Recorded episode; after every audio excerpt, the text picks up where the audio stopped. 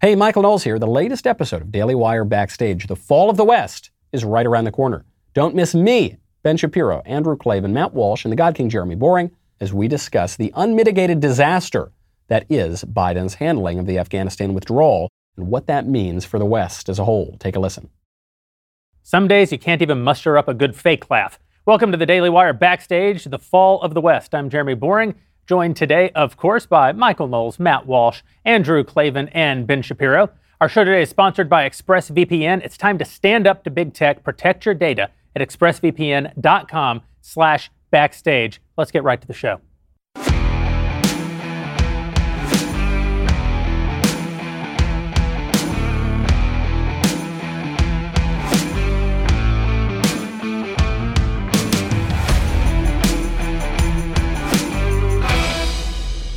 For tonight's show, Daily Wire members can enter your questions into the chat box over at dailywire.com and we'll answer them throughout the night. If you want to go a little deeper into the cultural and political issues of today, I highly recommend you check out our Reader's Pass program because it's the best way to keep up with a world that never stops spinning. It's easy to uh, sign up. You just head over to dailywire.com, for four bucks a month, you will get a reader's pass and unlock all kinds of exclusive editorial content that unpacks trending political and cultural topics penned by everyone from Candace Owens to Ben Shapiro to special guests like Dan Crenshaw and Andrew Klavan.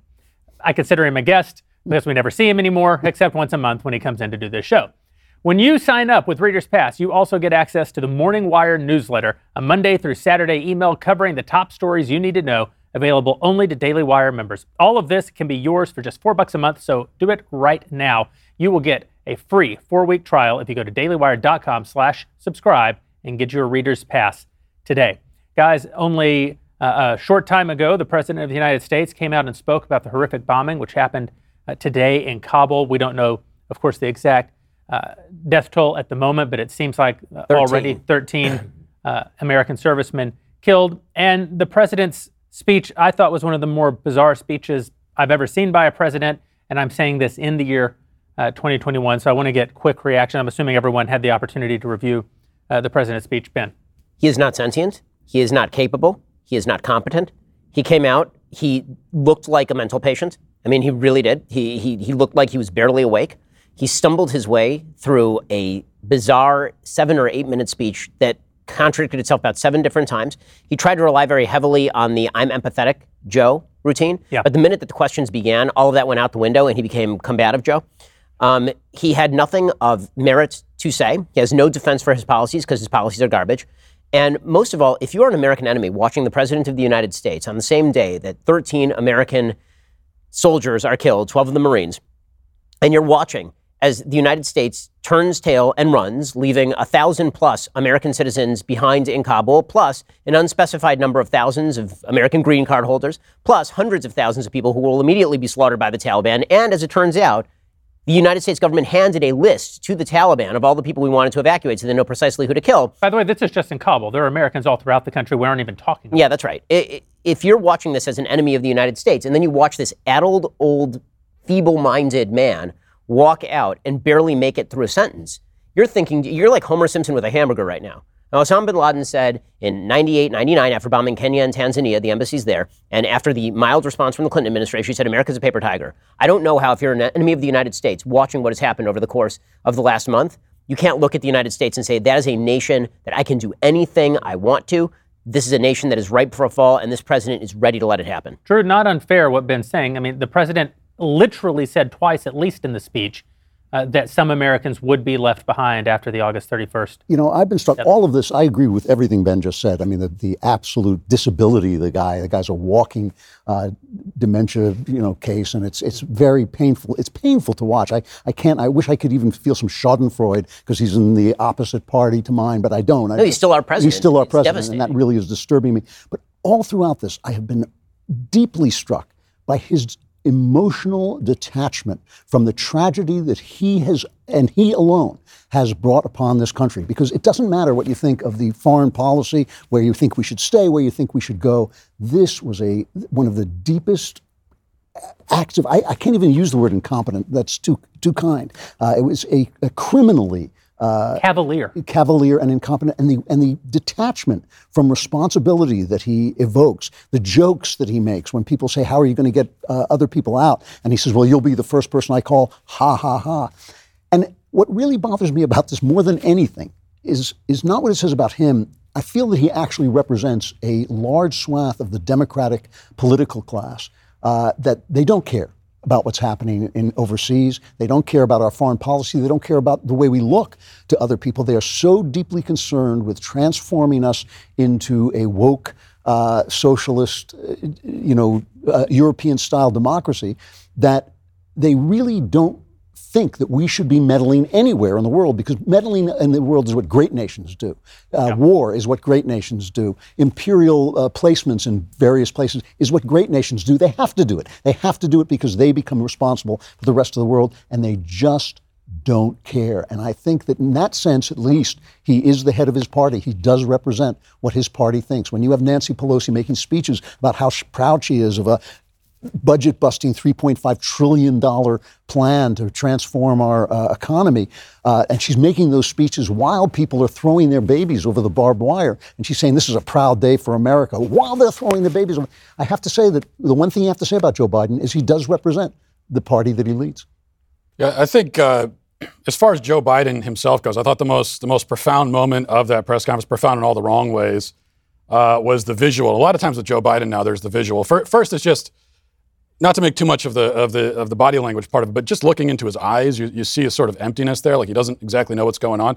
But there was one moment where he's clutching onto his folder and then he ducks his head down in just exasperation, like he's giving up in the middle of the press conference uh, because he's getting a little bit of pushback from Peter Doocy. And I thought that was that perfectly exemplifies Joe Biden's presidency.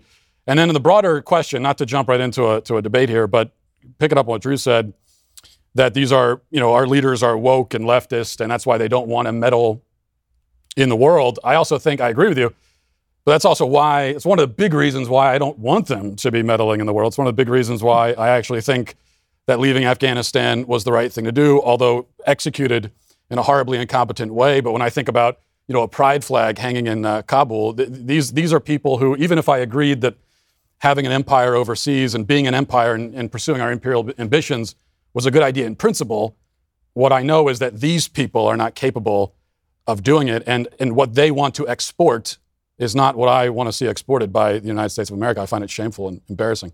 I have been, I think, as charitable as I can be to Joe Biden. I think I've been as charitable as anybody on the center or the right of the political aisle. I have, I have not blamed him for problems that I think were many years in the making that were not his. I have not even blamed him that there was some chaos or that there would even be some violence in, in a withdrawal from Afghanistan that both parties have been campaigning on for a long time now. However, there needs to be a basic level of competence. There needs to be a basic level of engagement. It is simply, if I think, even if you're a leftist, even if you're a Democrat, you have to acknowledge that there were really basic things that Biden could have done that would have greatly mitigated the risk, that would have greatly mitigated the violence. And what is happening now in Afghanistan is largely on him. I am sympathetic, as Matt says, I am sympathetic to the arguments for withdrawing, and actually, I'm sympathetic to, to those specific arguments, as I outlined in a long column, which I thought was fair minded about this whole thing. Watching that speech tonight, I think it may have been the worst presidential address I've ever seen. He just wasn't there. He was cavalier. He was was showing the world that America is is inviting aggression from everyone else. It was it was it was pathetic. It was pathetic. We should note that the president uh, didn't come on stage for uh, almost 25 minutes. 25 minutes uh, late, which this isn't an appointment you want to miss, right? When you when the president of the United States addresses the nation about the loss of our service members overseas in the middle of a crisis, he was boastful about the size of the airlifts and how many Americans have been withdrawn, which is a classic thing that happens with incompetence is that they create crises and then they want credit for the heroic actions that they take to mitigate the crisis that they themselves uh, They created. put dynamite below the waterline of the Titanic, blew it open, and then he's like, "Look how many people we put on the lifeboats! Guinness Book of World Records, unbelievable!" Uh, and and then the president had uh, this bizarre moment, which uh, I think we can play. Days ago, you said you squarely stand by your decision to pull out. Yes, I do. Because look at it this way, folks. And I'm gonna. I have another meeting for real. The president had another meeting For real. for real. He's not lying this time. No, no, no. It's not like all the a lot other of times when he says that By the he's way, lying, but this time. I looked real. at a timeline of what this administration has been saying since April. Yeah. And they have not said a true word since April. No, of course. In April, the President of the United States said that we would pull out in a considered fashion, that we would do so in a rational fashion that would not pose a danger to the Afghan people or to the United States. That was a lie. In July, he said this would not be like like South, like uh, South Vietnam or like Saigon. That was not only a lie; it was a lie by multiples because uh, when when we pulled out, you, you can at least say that the Viet Cong, for all of their evils, and there were many of them, had not actually attacked the United States homeland and uh, and killed 3,000 Americans in the process. Uh, he said that the he said in, on the 18th that, that nobody had died. Knock on wood. He said that the airport was safe. He said that the Taliban were working with us. He's just a damned liar. They have lied all the way through this process. And and so when I look at the failures here, I think there's three levels of failure. I think that most of us in the room will agree on two of them, and we'll probably disagree on the third. The, the first level of failure is the tactical. I think it is impossible to disagree that the tactical failure here is epic and immense. And the fact here is that every single person in the know knows you do not evacuate the troops before you evacuate the citizenry. You cannot do that. That is idiotic. That is defund the police, except on a global scale. Right? That's getting that's leaving the place to the criminals. You don't give up the airbase before the airlift. Right, you don't evacuate Bagram Air Base and restrict yourself to Kabul International Airport, which is one runway with no actual buffer zone. Like you have to be a complete and utter ass to do this. Joe Biden doesn't care, so he doesn't care. I mean, that's that's really what this comes down to. There's no empathy from Joe Biden, and his empathy extends to he does not care about what happens here. He's made his decision, and damn the consequences. So the tactical nature of this is idiotic. The notion that the Afghan military collapsed because they were all cowards, they, they took on 50,000 casualties, 50,000 dead between 2015 and 2021. The United States in that same period took on less than 100 dead. So they were feel they were shouldering the burden. The reason they collapsed is because Joe Biden decided that not only were we going to withdraw our troops, which you can make an argument about, we were also going to withdraw our close air support. We were going to withdraw all of the civilian contractors who maintained their own air force. So they could not even fly missions in the air, which was their chief tactical advantage against the Taliban in outlying areas. So immediately the U.S. says, we're gone, we're taking everything with us, and they disband, they're gone. Okay, so all the tactical failures I think are pretty obvious and easy to spot.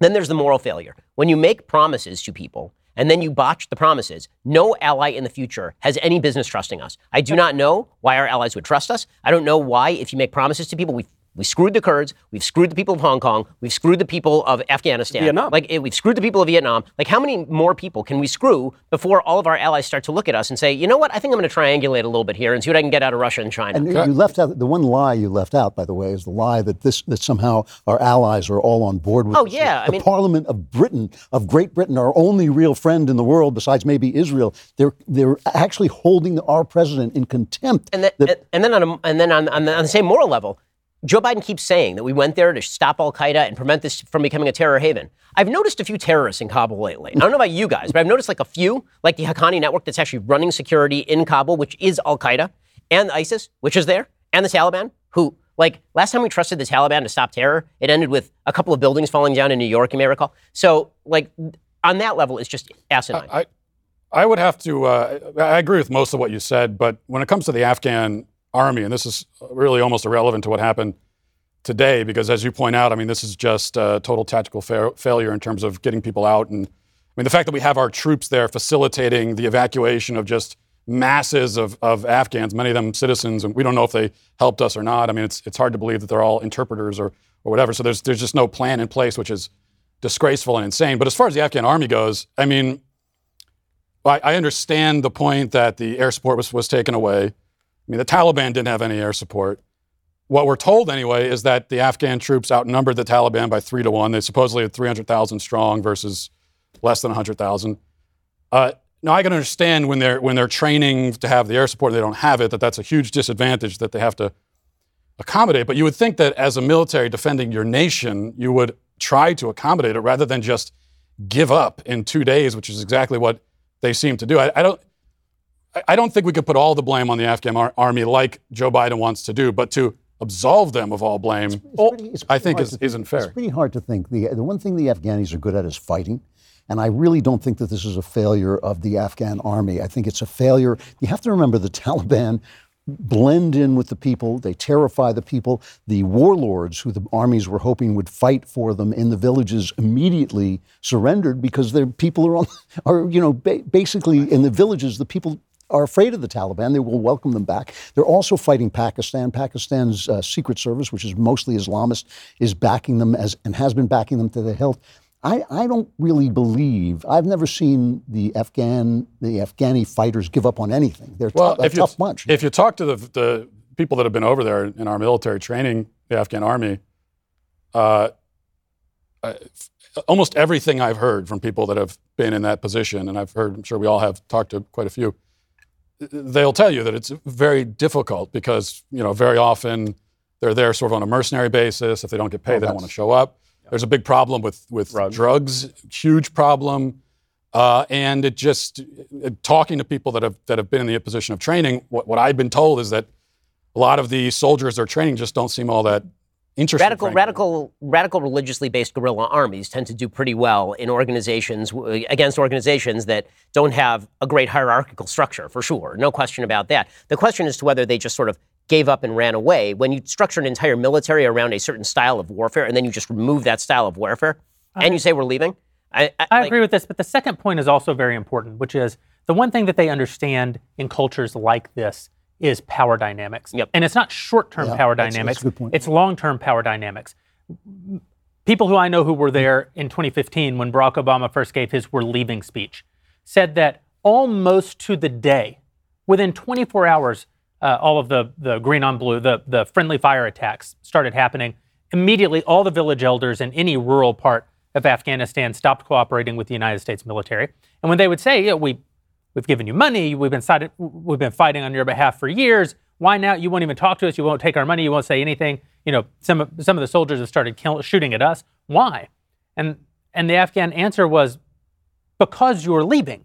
And when you are gone, it is only a matter of time before the long term power dynamics of Iran on our border, of Pakistan on our border, there's no question where this goes once you're gone. And if, if you're not going to be the power center, the people who are going to be the power center are people who will chop our heads off and rape our daughters. Like, you can't leave us in a position uh, of a power vacuum that we cannot ourselves fill. There, the, uh, the Afghan army, of course, it's not a westernized army. Of course, it's not a sophisticated army. Of course, it's not a, a tremendously lethal army apart from American close air support, American logistics, American intelligence, which is a huge uh, part of it. Of course, that's all true. Since it's true, uh, since we're not talking about people who only kill combatants, since if you're an Afghan soldier fighting the Taliban and your village falls, you may be fine, but they're going to, to rape your daughters and kill your sons. In that situation, you've left them very little. Given the realities of the society in which they live, you've given them very few And, options. the, the, the point that they're a mercenary force is, is fair enough, but it is part of the failure of our strategy there. It's not the Afghani army's failure. And I don't mean, listen, I, I'm not a big fan of the uh, Afghan culture, but Right. still, still, when you cre- we created a mercenary force because they had to be loyal to us instead of loyal to what they have And they- usually been loyal they- to. they also- their tribal uh, identities. Right, and they don't, and they don't. There is no real national identity. no real in, national- Right, in and which, which brings us to the sort of geostrategic point, which is where I think the, the real conversation lies, which is what were we doing there? And I think there are points of agreement here too. Well, let's get back to uh, why we were there, what were we doing there, because that's a pretty big question. Before we do it, I owe our friends over at ExpressVPN uh, a little bit of endorsement. Big tech is more powerful than most countries are, and they profit by exploiting your personal data. It's time to put a layer of protection between your online activity and these tech juggernauts. And that's why all of us here at the Daily Wire, including me, use ExpressVPN. Think about how much of your life is on the internet. I mean, the sad truth is, almost every site you visit, almost every video you watch, almost every message you send, it gets tracked, it gets data mined. And when you run ExpressVPN on your device, it doesn't, because the software hides your IP address. ExpressVPN also encrypts 100% of your internet data to keep you safe from hackers and eavesdroppers on your network. What I like most about ExpressVPN is how easy it is to use. You download the app on your phone or on your computer, you tap one button, just like that, you're protected. This couldn't be more important to us here at the Daily Wire. I mean, obviously, uh, we live in a very polarized world, and there's a lot of people who don't love what we do for a living. When I'm on an airplane, I'm very conscious of the fact that, you know, well, somebody will recognize Michael Knowles because I'm probably sitting right next to him. and then they may want to know what I'm doing on my phone. They may, may want to hack my personal information. They may want to look for business information. So I use ExpressVPN. I think you should too. Stop handing over your personal data to big tech. They're a monopoly. They mine your activity. They sell your information. Protect yourself with the VPN I trust to keep me safe online. Visit expressvpn.com slash backstage. That's E-X-P-R-E-S-S-V-P-N dot com slash backstage to get three extra months free. Go to expressvpn.com slash backstage right now and learn more. Ben, you were So- just about to open a can of worms. I was. So, so on the geostrategic point, I feel like there's places where we're all going to agree here too, and that is number one, it's not the job of the United States to build democracies out of places that are not right for democracy. Like I think we're all on the same page there, uh, and I think that if you are going to seek to build regime stability. That is a very, very long term process. I mean, we currently have 26,000 troops in South Korea still, and were we to pull our troops, they would immediately be, that country would immediately be under threat from North Korea and China sponsoring it. We still have some 30, 34,000 troops, 32,000 troops in Japan. Uh, we still have some 10,000 troops in Italy so that we can have air power over northern Africa. In fact, by the time we left Afghanistan, the number of troops that we had on the ground officially was 2,500. That ranked at number nine in places on Earth where we had troops. So the question is, what exactly were we there for? And if the answer, which I think we all agree, was to kill terrorists and make sure this doesn't become another haven for terrorists, then the question becomes so what was the dramatic urgency in pulling out, considering that we had been experiencing year on year fewer than 20 combat casualties and zero since February of 2020? Well, I think the, the question of why we were there, we all might agree on why we would like to have been there or why we wish, what we wish the reason were. But I don't think that America was clear on that because the, the argument that we were given in the early days of that war was we're going in there to kill Osama bin Laden and the people who were harboring the terrorists that that took down the towers. Then in 2005, at George Bush's second inaugural, the mission was redefined. That was the freedom speech. The word liberty or freedom or, or liberal was used 49 times in that speech. And he made an audacious claim, and I think a ridiculous claim, which is that tyranny anywhere on earth is an existential threat to the American homeland. This was a, a- radical uh, extreme of, of ways that we've thought of adventurism and spreading our ideas abroad. It, it was obviously untrue, by the way, because not only do we tolerate certain authoritarian regimes, we've actually installed many authoritarian regimes that have never threatened us with so much as an insulting look. This redefines the mission as building uh, not only a Madisonian democracy in Afghanistan, but ever, talk about a forever war. Now, he said, we will abolish tyranny on earth, which so long as man's nature is fallen, I don't think is going to happen and it will commit us to war forever. So he, he redefined that. Then I think the American people got pretty sick of that in the years that followed. Barack Obama famously campaigned actually to beef up troops in Afghanistan and to take troops out of Iraq to sort of restart the war there, but then he wanted to pull the troops out there as well. Then the mission Donald Trump runs on pulling the troops home, which was popular in both parties at the time. Then Joe Biden obviously maintains that, that, that view. Now we're told we have to stay there for the Afghan women who suffer a terrible plight. Nobody is denying that. But women suffer a terrible plight in Pakistan as well. And, Mm, this is this is not fair. Saying that women suffer in other parts of the world is true enough. The women Pa- suffering today in Afghanistan are suffering specifically because of an action that we've taken there's- to withdraw our but- troops. but- I think that's off his point, though. I I think Yeah. that's his his point, which is really fair, is that we live in a place where people vote, and part of uh, running a war is political. You are dealing with people who have other things to do, like raise their children, do their jobs, and you have to be able to convince them that you're there for a reason. And the reason in, in Afghanistan has repeatedly changed. It has grown, it's shrunk, it has it's been different than it was when we first went in there. And then to turn to the people and say, "How dare you abandon this mission?" So I know what so- the mission so was. First of all, I agree with the political failures of our leadership class and of the media in redefining the mission. I mean, again, I think we all mainly agree on the idea that we didn't go into Afghanistan to create a thriving democracy and originally protect women. That was a good byproduct of the fact that wherever the United States boot steps, things tend to get better. But that wasn't the original mission. We didn't go in there because we were going to free women. We freed women as a consequence of going in there, right? So, and as Joe Biden correctly but oddly in non sequitur fashion pointed out, if the attack had been launched from Yemen, we wouldn't have been in Afghanistan freeing women. Of course, that's true.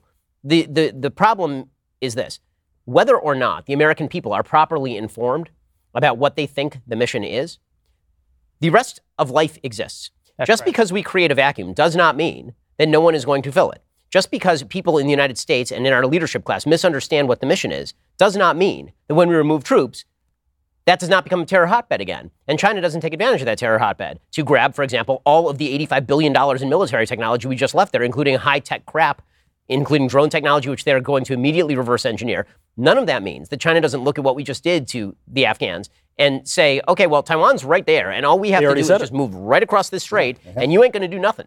Right? I mean, it doesn't take much of a, of, of a mind to discover this. All the terrorist groups on earth look at this and they think that we are weak. So, regardless of how this was pitched, and this is my problem with how the Afghan war has been pitched, I think, for the past several years. The, the, the first pitch that was wrong was this is about a war for you know, establishing democracy in Afghanistan. You're right. Then there was a second pitch, and it was equally stupid. And the pitch was the war of 2017 is exactly the same as the war of 2010. Yes. Which is a lie. It is not true. The United States had taken down its troop presence in Afghanistan from six figures down to about 10,000. And by the time Trump left office, down to 2,500. And so when people said this is an endless war, and I said, what war do you have 2,500 people stationed in a place with zero casualties for 18 months? You're safer. You were safer up until Barack, uh, until Joe Biden took office. You were safer being a soldier in Afghanistan than you were being a cop in Chicago, and it wasn't particularly close. Okay, that the, the notion that this was an endless war that had to end right now, it had to end right now, and if we don't end it right now, we're going to be putting thousands of troops back in. It is a lie. it is untrue. We have we've again we've been losing on average before the supposed wonderful deal that Trump made with the Taliban, which I opposed, and I was clear about this when Trump was in office. So I'm perfectly consistent on this. Before that deal, we were losing 10, 12 guys a year.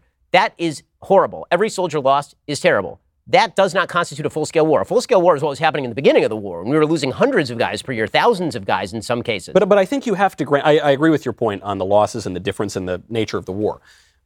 But it would still be endless. And, and th- that, that is what the Oh, come on. Americans. That is- So, so should we remove all of our troops from South Korea? Is that an endless war? Well, we lose I mean, guys in military there is- accidents. I mean, there is an active civil war going on right now in Afghanistan while our troops were there. And, and as we learned today, or Yeah, as many interesting. The, the civil war in Afghanistan is between the people we went there to depose and the people who we've No, it's- it- been supporting for no, the it's last been it's it's also between ISIS, right? As as Joe Biden actually rightly said, but the Taliban are bad guys, but right now they are our allies against ISIS in this particular battle that we had to deal with today. So all I'm saying is it's complicated. It's not just the Taliban versus the good guy Afghans and us. It's ISIS, it's other Islamic groups, it's unaffiliated group, right? So But it's a- our, our goal was not to, but our, our goal was to destroy all of those associated terror groups that you just mentioned.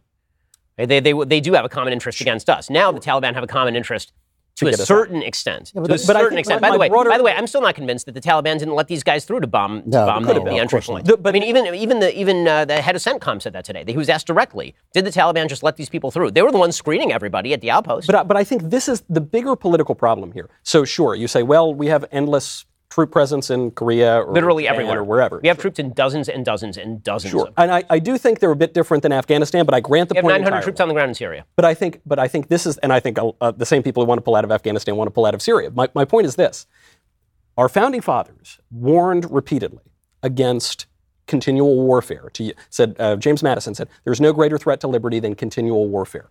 Je- Washington, Jefferson reiterates Washington, and many other founding fathers too.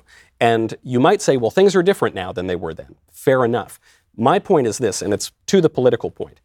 The American people are looking at this war in Afghanistan. They're not seeing any particular reason to stay there. They're even looking at the argument that you have to prevent another 9 11 and saying, yes, Saudi nationals were welcomed into Afghanistan, but they then came to America, they trained in America, they were welcomed onto airplanes with tools that were not even illegal to bring on airplanes at the time. Why do we have a Department of Homeland Security? Why can't we deal with these things without having an on the ground presence in Afghanistan? And all I'm saying is, whether that is true or not, they have the founding fathers on their side, and so I think we need to answer that. They- Can I- can I just- can I just make- They don't. The founding fathers went and killed all the Barbary pirates. No, no, no. He, Knowles is right about this part. The thing is, eh, this was before the invention of the airplane. The world was a very different place. They were talking about a country that was protected by two oceans, and, and they really did. If you take That's their why I use the example of Barbary pirates. I mean, But still, but still, the Bar- were- Barbary pi- pirates were a threat to our trade and our commerce. That, that the, there is a tradition in America of isolationism, and I, as far as I'm concerned, I would be okay with either being an isolationist nation or being an imperial nation. What I can't stand is doing both. I cannot stand the promises. I can't stand the uh, changing motivations. I cannot stand an uninformed public, a public who doesn't know rightly, rightly, they do not know who we are. We, they do not know what we're what what kind of country we're supposed to be in the world. Personally, personally, I think that empire is unavoidable. And I think the Chinese are about to prove this to us by taking Taiwan. And then we're going to have a much easier time defining who we are. But just remember, just remember that these wars were never paid for. When, when George W. Bush was asked by the leftist press, what sacrifices are you demanding of America? His answer was essentially, oh, we don't have to sacrifice to pay for a war. Well, no, wars are expensive. You do have to pay for them. We never paid for this war in the same way we never pay for the kinds of things that the Democrats uh, buy never paid for anything. So we never pay for anything. So, so, the, so the question, so the question becomes, the question becomes, where are we going to put our treasure? And I think that that's the argument that we have. And the problem that we have is the Democrats know they know where they want to put our treasure, and we on the on the Republican side or the conservative side are really confused about this. Can I- we can are really having having a, a a argument about this that I think we have to settle before the next presidential election. We live in a time of declining liberty and ascendant authoritarianism. You need to own a rifle. Owning a rifle is an awesome responsibility, but building rifles is no different, which is why I'm so impressed with Bravo Company Manufacturing. Bravo Company Manufacturing is not a sporting arms company. They design, engineer, and manufacture life saving equipment. Every single component of a Bravo Company rifle is hand assembled and tested by Americans in the heartland, in Wisconsin, to uphold Bravo's life saving standard. If your life and liberty ever come under direct threat, firearms are, first and foremost, a means to preserve the lives and liberties of ourselves and others. I, when I first got to Tennessee and realized that I suddenly was free again and I could own a firearm, the first thing I did was bought eight, eight AR 15s from Bravo Company Manufacturing. It may have been a little bit of overkill. I was very happy to be out of California. You should do the same thing, maybe with some moderation. Go over and learn more about Bravo Company Manufacturing at bravocompany.mfg.com. You can discover more about their products, special offers, and upcoming news. That's Bravo Company, bravocompany.mfg.com. If you need more convincing, you can find out more about BCM and their awesome products and the amazing people who make those products at youtube.com slash bravo company usa A couple of points here. First of all, on the uh, this idea that Afghanistan turns into a hotbed of terror if we're not there. Well, I, I, I don't find that terribly persuasive because the, the entire Middle East, much of Africa, I mean, there, there are many places that, that become hotbeds of terror, currently are. So are we supposed to invade and occupy all of those places? I would also say, Well, you have to. No, I'm gonna, I'm gonna, that's- I'm gonna let me, what- let me what- what this. are the- no, no, no. This, but I'll let you. okay. This argument of bad things happen everywhere. Are we supposed to go invade and occupy those places? Is revisionist. No one's making an argument here that we need to go invade Afghanistan and occupy it. We went to Afghanistan and we did occupy it.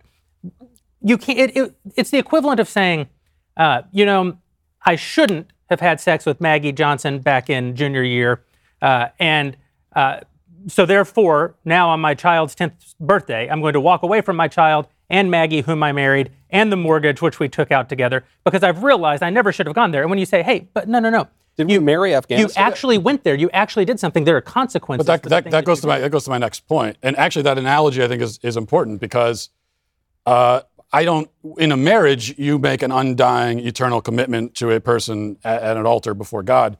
Um, I, I don't believe that the United States of America has made that kind of commitment to any foreign nation or can. And in fact, if, if any government, if any if any politician tries to make that kind of commitment to another foreign nation, it's not legitimate, and, and there's no reason why it should be respected. I mean, you you, you talk In about you divorce, talk a about million people don't get well, killed and raped. Well, but you, you talk about uh, well, we're in South Korea, we're in we're in uh, Japan, Japan we're and Germany and Italy Yeah, we're in all these places. Well, well, yeah, there's a, an obvious response to that is maybe we shouldn't be there either. I mean, it's their country, and I, the, the idea. So, so let's. Can I take that for a second? on a second. Like, I just want to ask you a question on that specific Okay. point.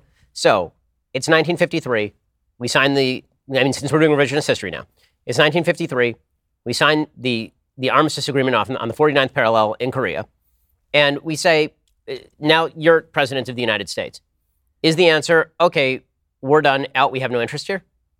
well, no, that is how you lose Cold Wars. Yeah, no, because it's but it's not 1953. I'm talking about in, in the year 20. I know, and I'm talking about 2021. Do you sign an agreement to say the Taliban gets to take over this country and bring in exactly the same people who did 9/11, which is exactly what's happening right now? Yeah, in, in 2021, I would take our troops out of Afghanistan. I would do it a lot different than, than Joe Biden did. I wouldn't shut What down our Air Force strategic interest is served by pulling our Yeah, troops that's the question I'm from asking. Afghanistan? Well, it's it, first of all, it's not only a strategic interest. But what is the strategic interest? there, there's there's there's two points here. Okay, I mean, this is a strategic point, I guess, as well. The idea that the United States of America should be perpetually holding nations, foreign nations, into existence, which cannot exist on their own without our help. I just reject that strategically, and I reject it philosophically. And uh, I just don't think that that should be our role unless, as Drew says, we're going to embrace it and say, you know what, we are an empire and this is what we do. We build empires, we take over, you know what, we're going to take over Afghanistan. It's ours now, it's our property. And if, if that's the argument, then okay, let's make that argument. But then Our- you got to deal our, with the fact But our empire is a uniquely American empire. So No, we don't admit to it. West Germany could not have survived as a nation if America hadn't left its troops there. It would have fallen to the Soviet Union in minutes if the Americans had pulled out. We, we think that like Berlin is in West, uh, West uh, Germany. by the way. It's in East Germany. And we had, you know, we were cut off from access. We flew the, the Berlin airlifts uh, to keep that uh, city free. Um, and it's not just that if we had left the next day, if we had, if we had left five years later, if we had left 10 years later, if we had left 20 years later. Uh, similarly, back to the South Korea example, it, took, first of all, a world war to drive the Japanese empire out of South Korea, then a Korean war uh, to keep the North and the Chinese and Russians from taking South Korea, 33,000 American dead just in that war, and then occupation by our troops, not, not in the old imperial sense, because we didn't run their government, just like we didn't in Afghanistan, but in this uniquely American way, where our troops provide the, the, the opportunity for that nation to form. We had to do that for 42 years before South Korea became a functioning democracy. And after they became a functioning democracy, we've continued to have our troops there for 35 more years So question. so that that Do you democracy think- could do learn you to thrive. Do you think that it is do you do you think that it is America's duty to actually perpetually hold other countries into existence to keep them in existence? Is that if we're if we're the ones who broke the country in the case of Afghanistan, oh, oh. whatever whatever the political argument for why we went there, we went.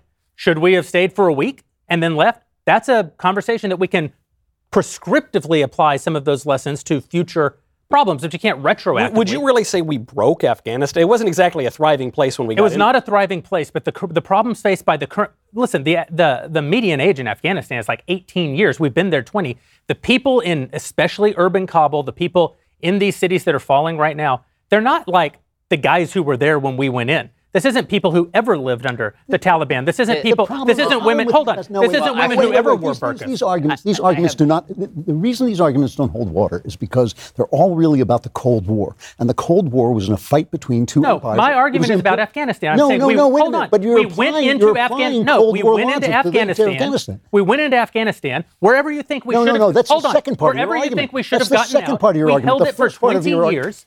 We held it for 20 years, Yeah. and now in leaving, we are the cause of the terrible no, no. things that are happening I don't there agree right with now. I don't agree with this at all. I, Knowles was right about this. It was the place is a mess. It was. It's going to be a mess unless we stay, and it was a mess before we got there. But the thing about Yes, it was a mess before we got there, but the we thing went. about Germany, the thing about Italy is all of these places were places we occupied to keep the Soviets and the Chinese out. Right. And the thing is, no. What I'm and what I'm what I'm saying is we are about to be enter a new Cold War. That I think there's no question about it. We're already halfway in, in it. However, however, the the Taliban never, and even Islamism never constituted the existential threat to our way of life that we basically sold it as having, and that's that's the key thing here. That's the key difference. And so, in other words, if if now You're going back 20 years and saying that the arguments were wrong. I'm saying right now, today, as we I understand speak, that, but an you- actual thing is occurring. I'm sorry, I, you, we we do not have a responsibility to every country, even even if this thing we I broke didn't it, say we have a we fix responsibility to every country. You know, we have a responsibility to the country we are in Okay, and on. have occupied for the last 20 So years. let's put aside for a second the quote unquote. We have a responsibility to Puerto Rico. That doesn't mean that we also have a responsibility to Costa Rica. Puerto Rico is our protectorate. No, no, I don't agree with this. Well, I mean, here, here's the So we're what, hold on one. So we're not responsible. Uh, this is a legitimate question. We're not responsible for what's happening right now. Well, wait a minute, wait a minute. So, so much of what's happening, this is what's a little confusing about the conversation, is so much of what's happening is a matter of this incredible, I mean, this is criminal incompetence we're talking about. This is not just like, oh, I, I left my shirt at home, you know, I forgot to bring my tie to work. This is an Because Biden's act of- argument is it of had to happen like this, Yeah, I actually don't th- know. that- that's completely insane. Yeah. So there are a few things that, that I think we're also conflating. One is the, the morality of the situation, whether we owe it to the people of Afghanistan to stay there forever because they're the people of Afghanistan and they came to rely upon us. And I think there, there's an argument to say that the answer is no, not in perpetuity. We're still America. We have our own interests. Then there's the question that I actually want to ask, which is why is it in our interest to turn this back over to the Taliban, have it be a terrorist hotbed, incentivize China to go and get all the rare earths minerals, incentivize China to invade Taiwan? And why is all of that worth it to take 2,500 troops out of a position where no one was dying? That's the thing nobody seems to be able to I agree answer. with I- that. I think We're not talking about 100,000 troops there. I, yeah, I We're do not have- talking about tens of thousands. So Joe Biden's excuse for this is that if we didn't, then tomorrow there'd be a vast wall of Taliban fighters coming over that wall. There is zero evidence of this. None. Okay, we had had a stasis situation in Afghanistan effectively since 2014. That's Pretty right. much nothing had changed. So what we are talking about when we talk about ending endless wars, I think that that I think that's a bumper sticker slogan because it does not count as an endless war when you station a baseline force of 2,500 people there with zero casualties for a year and a half. Is there any reason to think that that would maintain, though, given that Yes, because given, it has given that maintained- Afghanistan is not South Korea? It has maintained for the It's last maintained- it's maintained for the last six to seven years. I think that there is I think that there is very little evidence that the Taliban were on the verge of radically overrunning the country. I've yet to see Joe Biden present any of that intelligence evidence. do, do you think if fat, we stayed exactly as we were 10 years from now, do you think we've now gone 16 years without without it? With, I think that what I think what you would see is what we have typically seen in situations like this. When it gets a little hotter, we put in a few more troops. When it gets a little colder, we take out a lot more troops. I don't think there's a situation in Afghanistan where we're dumping another hundred thousand troops in there because we had forces on the ground constantly, constantly degrading the Taliban. because the because the Afghan Al-Qaeda. army, at the cost of thousands and thousands of lives a year, we're going and killing the Taliban. So this is so. My question again is not. We can go back to the fundamental principles of you know when do we owe things to people. I, I think also, but but I think that you know, Drew, you mentioned the Cold War. The world is filled with threats on a consistent This is, basis. this is where you and I agree. The, this the- is where you the- and I agree. the notion that the Defense Department exists mainly as a make work program for people to sit on a base in Alabama is silly. Okay, this has become the Democratic talking point, which is that our soldiers should never be put in the line of combat in favor of American interests unless those interests are existential to the United States. This has never been the perspective of any nation that has been worth its salt. well, this is the part Okay, where the- you and I agree. I mean, this is the, this is So, the thing. so but- and what I'm saying is, it seems like a fairly cheap deal to me to have been stationing 2,500 troops yes. in country, providing air support, uh, close air support with some military contractors at the cost of like 0.5% of the United States budget every year to keep the Taliban from taking back over the country and rebringing in Al Qaeda and rebringing in ISIS and turning. I mean, we, we sp- you know how much money we had to spend and how many troops we had to put back into Iraq just to quell ISIS. this is- and I remember you being on, in favor of that. This is all. This is all based on the assumption that the situation right now would maintain in this tribalistic hellhole country in the middle of a, a civil war between all these various different factions. I just I don't think, first of all, there's any reason to think that that's true. We, we're going through a, uh, six to seven years in the grand scheme of history is nothing at all. So they're going through a period of relative. 20 even know if- years in the grand scheme of history is hardly anything at all. Agreed, but so we're, we're- they're going through a, a period of relative calm, if we can call it that, in Afghanistan. I don't think there's any reason to think that it would that it would maintain that way. And there was always this threat when you send our our guys over to Afghanistan. They're still at least at a serious threat of being killed in service to this relatively. No, they really were not. They really were not. You have 2,500 troops there and zero combat deaths since February of 2020. Well, but that but And that seven years prior. But I'm saying that that could change at any moment. There's no reason to think that could That's at true, any moment. Matt. That's true. That's true. Literally anywhere on Earth. That's true. Literally anywhere on Earth. No. Tomorrow, I yes, don't it think is. it'll Tomorrow, turn tomorrow. into a hotbed. that's not, yeah, Tomorrow- that's not true in tomorrow- Japan. I mean, Japan. I, I think we. If China decides to get militaristic with Japan and they have fired some missiles into the Sea of Japan, but you it- could get there- there- militaristic pretty there. And, and everyone knows in South South Korea is the biggest hotspot, right? We've got 26,000 troops there as a tripwire. But you you would agree that Japan and Germany are not nearly as volatile as Afghanistan. Right. Yes, and- the volatility is the reason to keep the American presence. The volatility is the reason to have. When we when we invaded Afghanistan, we had to use hand-drawn Russian era maps. We had no intelligence. We knew nothing about Afghanistan. We knew very little about border Pakistan. We had very little uh, eyes into Iran. Pakistan, by the way, a nuclear power with 75 nuclear weapons, who already their intelligence service for this whole time has been sympathetic uh, to the Taliban, and now And to the and United now States. they have ejected uh, all Americans. But since Biden's withdrawal in the last two two, weeks, are you guys making two different arguments? Because you're saying on one hand we should stay there because it's peaceful and nobody's dying. On the other hand, we should stay there because it's volatile. So I'm that- saying No, that we're- we're America's- I'm saying argument. America's we're keeping a lid on it, and we were keeping a lid on it. And now That's you right. remove the lid, and they get a show. and it's in That's the- America's strategic interest to have Not have a show there. not have a show. But this, this goes back to the political failure, and it's a political failure that has gone on since the Bush administration. It, you can't you can't say to people we're going in there to get Bin Laden. I mean, this is still a democracy of some sort. You can't say we're going in there to get Bin Laden. Oh no, we're going in there to build uh, a civilized uh, country. Oh no, we're going in there because we need Bagram to, in order to fight the Chinese uh, interests. No, you, you can't do that and, and succeed unless unless we understand ourselves to be in a conflict of great powers. And this is where you and I agree. I think this great the conflict of great powers is inevitable, and we should It's start. here. We're already in a conflict. it's now. always here. It's always here. Correct. And, I- and we and we should start and we should start to talk like that. I never want to fight a selfless war ever again. I never want to hear you broke it, you fix it ever again. I want to be when when my fellow Americans send their sons and daughters into harm's way, I want to know that they are there for this country and and for, for our interests. And part of our interests are, uh, is fending off China. I, I wish most of our major I will say- corporations knew this. I will but say, still. you better have a damned compelling reason for pulling out 2,500 troops from a place where they're the lid and they're the cork in the bottle, Mm-hmm. especially when that is now going to subject 19 million women to rape. You better have a very good reason and better not be a slogan like "No endless war." I don't That know. is not good but, enough. You know, you guys- keep saying these things, slogans. All, all of Democrat, all of democratic politics are slogan. slogans. I Oh, mean, that's- bumper stickers. is now- bumper- don't be a deconstructionist. no, I- no, I'm not being you a deconstructionist. I'm talking about the reality of political. Um, you Why know, do I? I, I have a question. When did this become about whether, I, I, like, just because the American people like a thing does not mean that they are correct to like the thing. But it American people like Cardi right B she's set their nation's course, doesn't it? I mean, I think they still. I I, I know that especially for uh, recent decades, there is this idea that On foreign really- policy, they 100% do not. How, what's the last congressionally approved war? What's the last congressionally approved war? Well, what, uh, this wasn't a war. I mean, that's the other problem. This, was this a war? Was this an occupation? I understand. Was it a, of, what, Michael, if we're talking about the realities on the ground, when was the last time the American people approved a war? But this gets this gets to Jeremy's point. I actually think Jeremy made a very good point here, which is when you said, "Yes, America's an empire, but it's a special kind of empire." And I jokingly, but not so jokingly, said, "Yeah, it's special because we don't admit that we're an empire." That- that and I the think is the reason problem, the reason that we don't admit it, by the way, is because our nation is founded.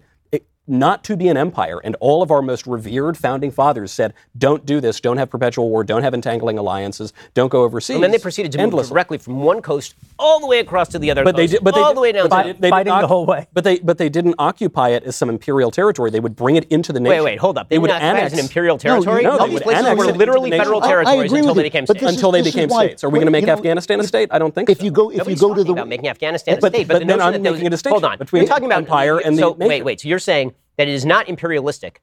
You're saying it's less imperialistic to make a thing a state Yes, by definition, because Then it to- becomes a nation.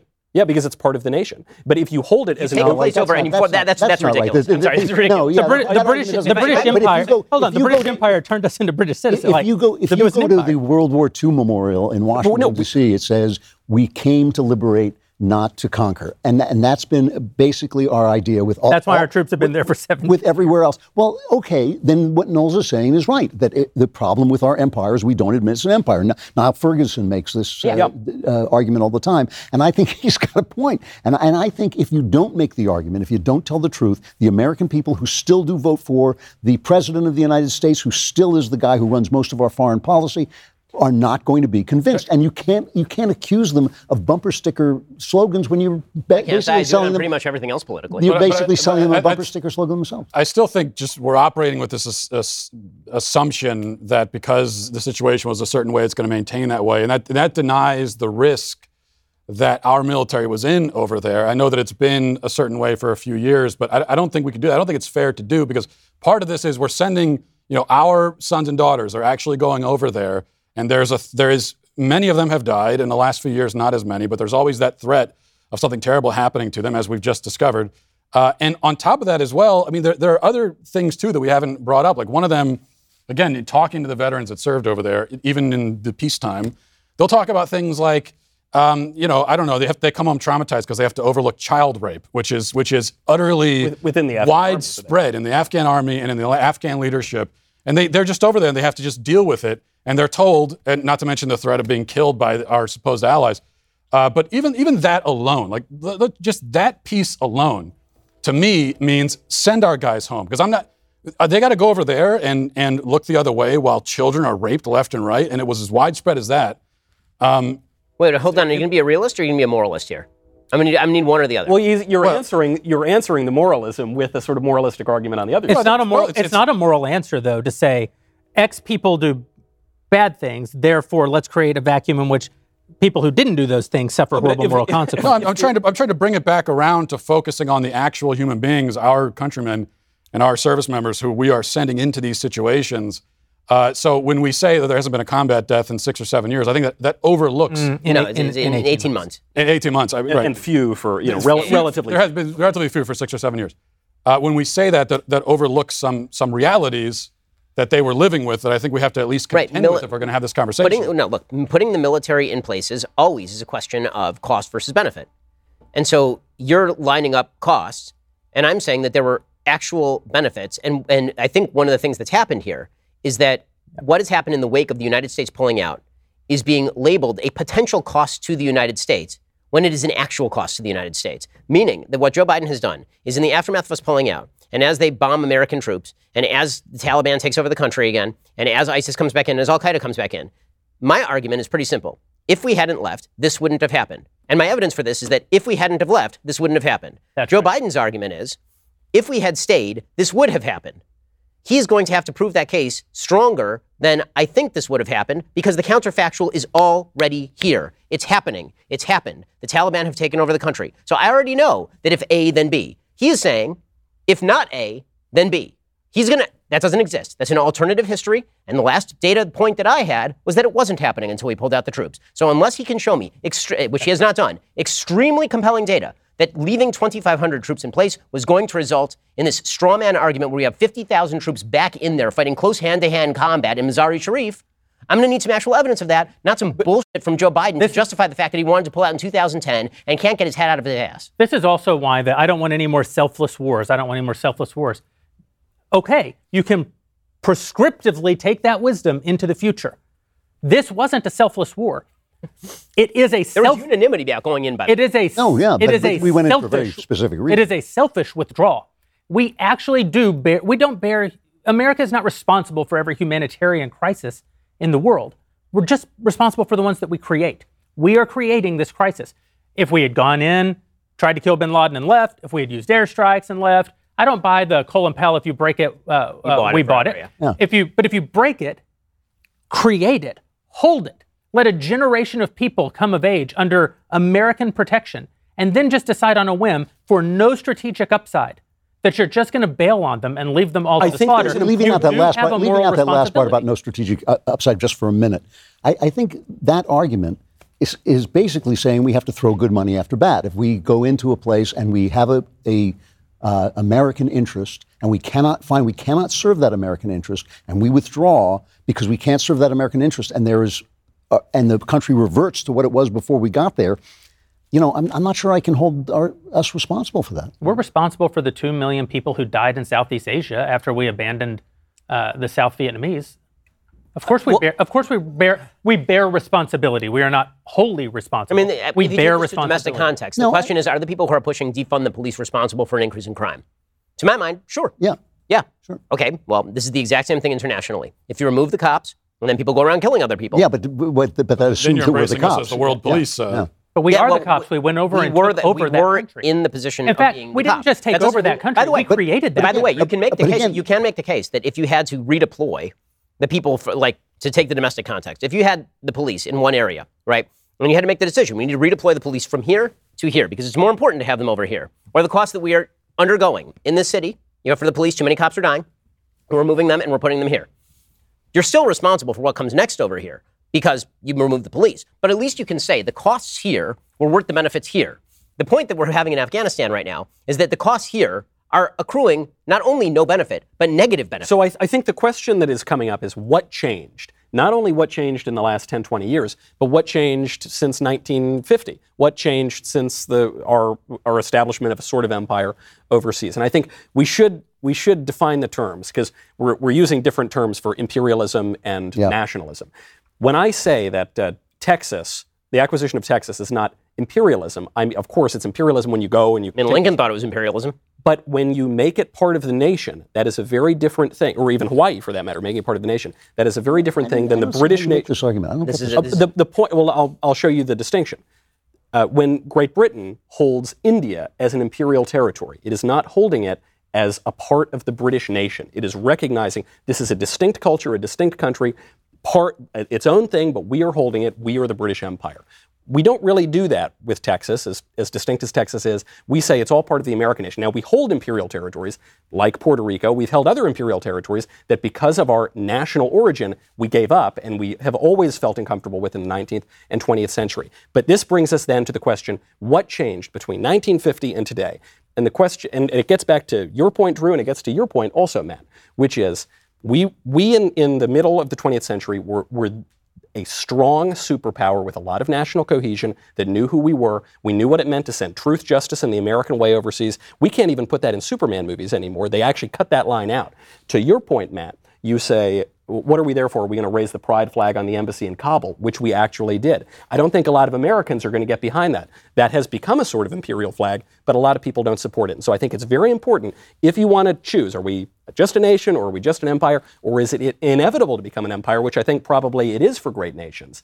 What is the empire? What is it? And I just think if you're in a situation where we can't agree on anything, in this country, we can't even agree on the definition of man and woman at this point. You've got major political activists with the support of the Democratic Party burning down the country for 2020. I'm just not sure that we have the ability to project that overseas. So this, this, I'm not sure we know what we're projecting. This, this I think, is, a, is an enormous, enormous strategic and ideological mistake. If the notion is that the weaknesses and internal failures of the United States do not allow us to either pursue a strategic interest overseas or to say to the Taliban, sorry, whatever it is that we are pursuing is better than what you are pursuing, then I think that there are failures on the right as well. As I, I, I like, I'm you. not a fan of the private crowd. I just want to make this but, one point. I, I'm not making even a prescriptive argument here. I'm, I'm it's describing a descriptive something. argument. It, and the okay. descriptive argument is this 70% of Americans wanted out of Afghanistan, and the majority of Americans, both parties, have wanted out for a long time. I'm, I'm not saying that's a good thing. I'm just saying I think the reason for that is the collapse of our cohesion, and we had a lot more of it. I don't think that. I, I, I want to. I want to speak to this, but first I want to talk about our pals over at Policy Genius, and the reason is because they paid for this. Uh, also, because I personally have used Policy Genius to great effect. My little daughter was born, as I have told you before, a year ago, and I realized I essentially have done nothing to provide for the people that I love uh, in the event of my untimely demise. Policy Genius makes it so easy to do just that. You can compare quotes from over a dozen top insurers all in one place. Why compare? Because you can save up to 50% or more on life insurance by comparing quotes with Policy Genius. The licensed experts at Policy Genius work for you, not the insurance companies, so you can trust them to help you navigate every step of the shopping and buying process. That kind of service has earned Policy Genius thousands of five star reviews across Trustpilot and Google. Getting started couldn't be easier. First, head to policygenius.com. In minutes, you can work out how much life insurance coverage you need and compare personalized quotes to find your best price. When you're ready, you just apply. The Policy Genius team handles all the paperwork, all the scheduling for absolutely free. This is important. A lot of the products that we promote on these shows are about bringing efficiency to your life. You are busy. You need people like Policy Genius to do the work for you, and that's exactly what they do. So head over to policygenius.com right now. Get started. When it comes to insurance, it's nice to get it right. Policygenius.com. So I wanted to make a, quick point on this, which is that I totally uh, listen. You don't have to argue to me about the lack of cohesion and the moral decline of the United States, right? I think that as a nation, one of the symptoms that we are so eager to get out of Afghanistan, I think that is a symptom of the fact that we are a nation that is ready to climb into a warm bath, get fat, and slit our wrists. I think that is. right. I think that is where we are as a country. I think that's why Joe Biden is president right now, yeah. because he's effectively a senile president to, presiding over a nation in a in a tragic state of uh, of, of decay. I think that, that that seems like what it is, unless there's some sort of dramatic resurgence. With that said. I think that what happened in American foreign policy is pretty obvious. We had a mission when the Soviet Union was around because we recognized there were existential threats to the United States in the form of the Soviet Union. Then the Soviet Union fell, and we figured we have no idea what the hell we're doing. Right? Are we doing this for capitalism? Are we doing this for liberalism? Are we doing this for nothing? Should we should we do Pat Buchanan retrenchment? Should we instead try and spread the the message of the IMF? Like what exactly are we doing here? Yep. what we failed to recognize is that once again, nature and foreign policy abhor a vacuum. And the notion that the United States was forever and always, that we'd reached the Francis Fukuyama end of history, which of course is, is, slightly misinterpreted, but that we had reached that, that end of history where the United States was destined to be the everlasting hegemon, created the sense of, so what do we do with all this stuff? What do we do with all this power?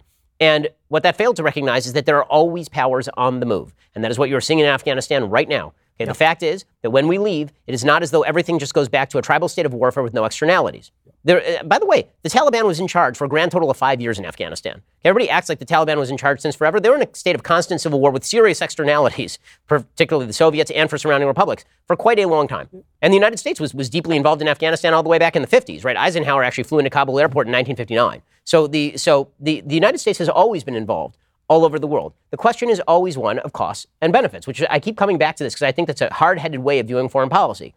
And so I ask again, I don't see the benefit in pulling out other than the fulfillment of this muddle headed idea that we have somehow sinned in being in Afghanistan or to continuing sin to remain in Afghanistan at extraordinarily low cost to keep a lid on what was going on there, and especially in the face of Chinese aggression. The, the notion in American foreign policy, continue, we were able to keep an empire effectively during the Cold War because we were doing so as an anti communist empire. Yeah. Not because we were doing so as an American empire, but because we were able to do all this stuff saying we were mm-hmm. opposing the Soviets, right? Yeah. And the reality is, nature is going to force us back into that. You can say we're out of Afghanistan. Not for long. We That's ain't. right. Yeah. We, okay. we, were out. No, we were out of Iraq, and I, then we were back in Iraq. What you just said, what you just said, is far more in keeping with my tragic view of these things yep. than anything else that anybody's talking about. But in the interim, during this end of history phase, we did fall apart. And, and Knowles is right about this. It is very hard to project power without a. Um, it's very hard to project the kind of power that is American power yeah. without an American set of values. And we are, no longer have an American set of values. And I think listen, it's a tragic, it is a truly tragic thing that it is China that is about to force us back into the great game. But in forcing us back into the great game, it will help us redefine who we are because it's not true that everything we did against the Soviets was simply against the Soviets. We were against the Soviets because they stood for something that we didn't stand for. I agree. And it was only in, in my horrific, cursed generation that we lost the plot of what we what we stood for against the Soviets. So I agree. I agree with everything and, you and just by, said. And by the way, just one one more thing. Uh, you know, Vietnam gets a bad rap, and in some ways it deserves a bad rap. But the Chinese looked at us in Vietnam and thought those people are crazy, and it kept them in line for 50 50 years, and they didn't really start to stretch out their imperial uh, tent- tentacles uh, because they saw we were going to fight them on every level, and they just didn't want any part of that. Yeah. So I agree with what you just said, and I agree with what you just said. The, the reason to remain in Afghanistan is America's strategic interest. I do think that we're abstracting our way out of the urgent moral question. There is a moral question about whether or not, in addition to pursuing our strategic interests, we also create moral obligation along the way. I agree that you don't have a moral obligation to go into every place that something bad happens. I agree that you don't have a moral obligation to re- to, to occupy every country that you drop some bombs on or send special operators into. I agree that you don't have a moral responsibility to uh, build governments in countries, even if you do occupy them for a brief amount of time. Those are philosophical, political questions they're abstract questions. They're questions that can deeply inform our view of the world. They can deeply inform the actions that we will take in the future. The urgent question today, the moral question today, is do we have an obligation to the people who for 20 years lived under whatever drove us there, whatever took us there, whatever mistakes we made along the way, whatever things we should or shouldn't have done, whichever things we hope to do in the future or hope not to do in the future, we did do something in Afghanistan. And because of what we did for the last 20 years, we keep using the word women, the people being raped and murdered are women. They're not women, small they're, girls. they're small girls. They're yeah, 13 of course. year old girls. Girls who were going to school, girls who were not wearing burqas, girls who were not Westerners. They did not have our values, but they had something far better than the values of the generation that preceded them in Afghanistan, and they had them as the direct result of actions that we ourselves took. So, you know, so while we are while we are, I believe, betraying our strategic interest, I think we're emboldening China. I think we're emboldening Russia. I think we're going to see the fall of Pakistan to the Taliban, and now the Taliban will be one of the six nuclear powers on the earth. I think we're emboldening uh, Iran. I think we're emboldening ISIS and Al Qaeda, just like when we uh, pulled our troops wrongly out of Iraq under Barack Obama, and suddenly we lost half the country that we had fought and bled to win and we lost Syria, and ISIS formed, and Europeans started getting bombed and getting their heads chopped off, and now we had to fight yet another war in Iraq and yet another war in Syria. I think we're going to see the same thing. For all the reasons I think it's horrible for the interests of the United States of America to withdraw our troops, I also think there is a moral question about our withdrawal of our troops. But, but I, just, let me let me address that that one moral question, which is, in order to answer that moral question, you have to imagine the counterfactual that Joe Biden did not screw this up beyond the imagination of man. You have to be able to say that there was an orderly withdrawal. We left. We left the place intact. We left the government intact. We left the army intact, and we withdrew slowly in in a, uh, an orderly manner. Uh, we got our people out. We got our allies out. All of those things you have to imagine first, right? Because the immoral thing that's happening is happening because of this incredible act, almost mind-boggling act of incompetence. And I suppose what I would say to in that- that case, in that case, if the we left Afghanistan in an orderly manner, and Afghanistan still could not maintain its government and still could not maintain its system, then I would say no. We don't actually have an obligation. And I suppose what I would answer to that is we had essentially withdrawn from Afghanistan.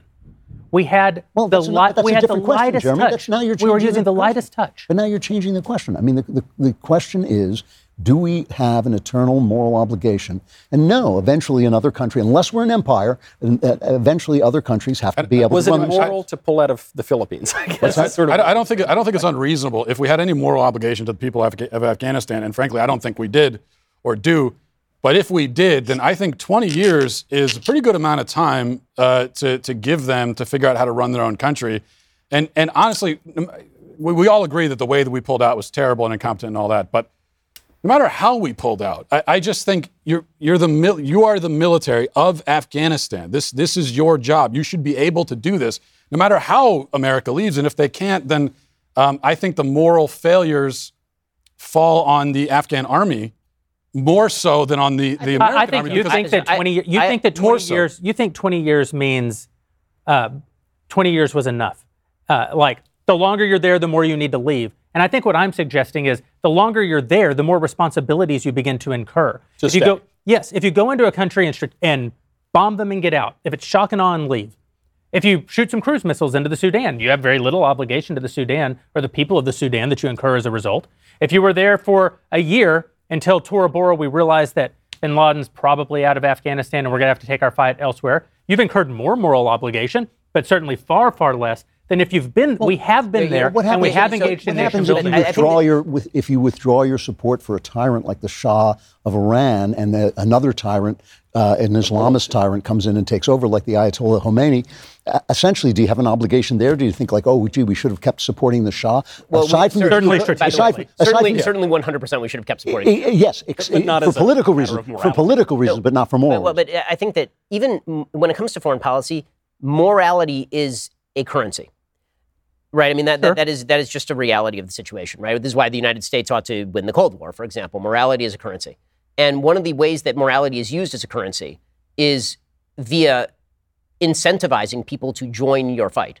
Meaning that I actually- Afga- I actually so- don't uh, understand let me what you're explain. saying. Yeah. So in so in Afghanistan, it is not merely that we went there and out of the kindness of our heart, we were like, here's some liberalism and we're here to save you. And all. we went in there with a particular purpose. As we all discussed, the political Right. leadership botched the explanation of that purpose. All that's true. We then made a bunch of promises to all the people who work with us, hundreds of thousands of people who worked with us, that if you work with us, you will have these things. Your women will be able to go to school. Your women will be able to walk out in the street. And women helped us. Many women helped us, right? You will be able to live a different life. And they lived that life. And many of them kept those obligations. And so now the question becomes if you make a promise and then you withdraw the promise, is that a problem? And I think the answer is yes. And then the question becomes okay, so how do we deal with that promise? So, for example, if we were talking right now, because th- these are now the alternatives, now we're to the real world alternatives, right? The altern- alternative number one, we pull out of the country. We made promises to literally hundreds of thousands of people that we were, Joe Biden says this all the time, that we were going to help them get out. If not to the United States, then someplace else, right? That if we leave and if this thing collapses, we're, you're, you're going to get out. And by the way, we did the same with the Vietnamese boat people in the, or we should have in the aftermath. Many of those people are unbelievably good American citizens. We do this for people who are trying to escape Cuba from a bad life to a good life. You know, the, if, so if the alternatives are figure out where 250,000 people who actively work with the United States are going to live, or keep a baseline truth presence there and nobody has to leave. Which one of those is better? Now, again, I think that you can, the, in the end, everything in foreign policy, just like in politics generally, comes down to transactional cost. Yes. It comes down to cost and benefit. When you're making a, a calculation as to the promises that you made to people on a moral level, do you bear resp- do we bear any responsibility for those people? So, for example, forget about keeping the troops there. Do we bear any responsibility to the people we made promises to that we were going to evacuate them to help them evacuate, or should we have just said, you know what, screw it, You, we helped you for 20 years. But you're on your own. If the Taliban I slaughter think you, we'd all uh, agree that we had responsibilities to the to the people we promised to evacuate. If, Right. if, if our government made those, evacuated a lot of them, by the way. right, right, and they, Right. they did, and that's, okay, so that's- so we so we so we agree on that. So then the question is just whether, with regard to the keeping of the skeleton force, whether that would have been better, or is it better to try and airlift out hundreds of thousands of people, hundreds more thousands, by the way, are still going to get left and slaughtered? And do we own a, a moral obligation to not just the, the girls who are about to get raped, but to their fathers who worked with us, and to their parents who worked with us? And I think the answer is yes. when you incur a mutual obligation in order to get a thing done, you owe something. do, to do you think that's an everlasting moral obligation? Is I guess is the question. I mean, I think that it is a moral obligation that if you promise someone, you know, we didn't promise the people who fought with us that here's the deal. You fight with us today, in 20 years we're out.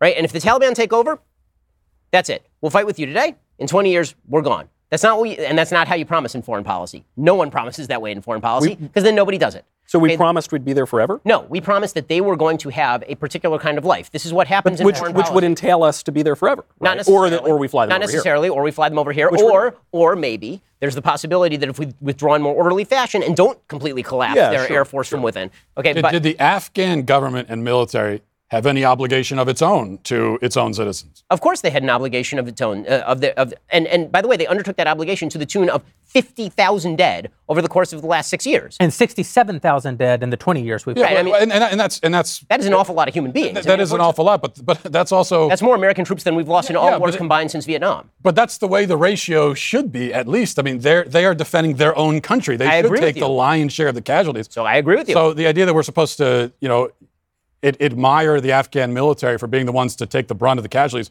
Well, of course, it's your country. I mean, who, who else is going to do? it? We right, shouldn't be the I- ones. my, my So- question, but my question is, I just, I, I suppose, I just don't understand the tremendous urgency that was felt by so many people. We must get this tiny, bare bones force out of Afghanistan forthwith.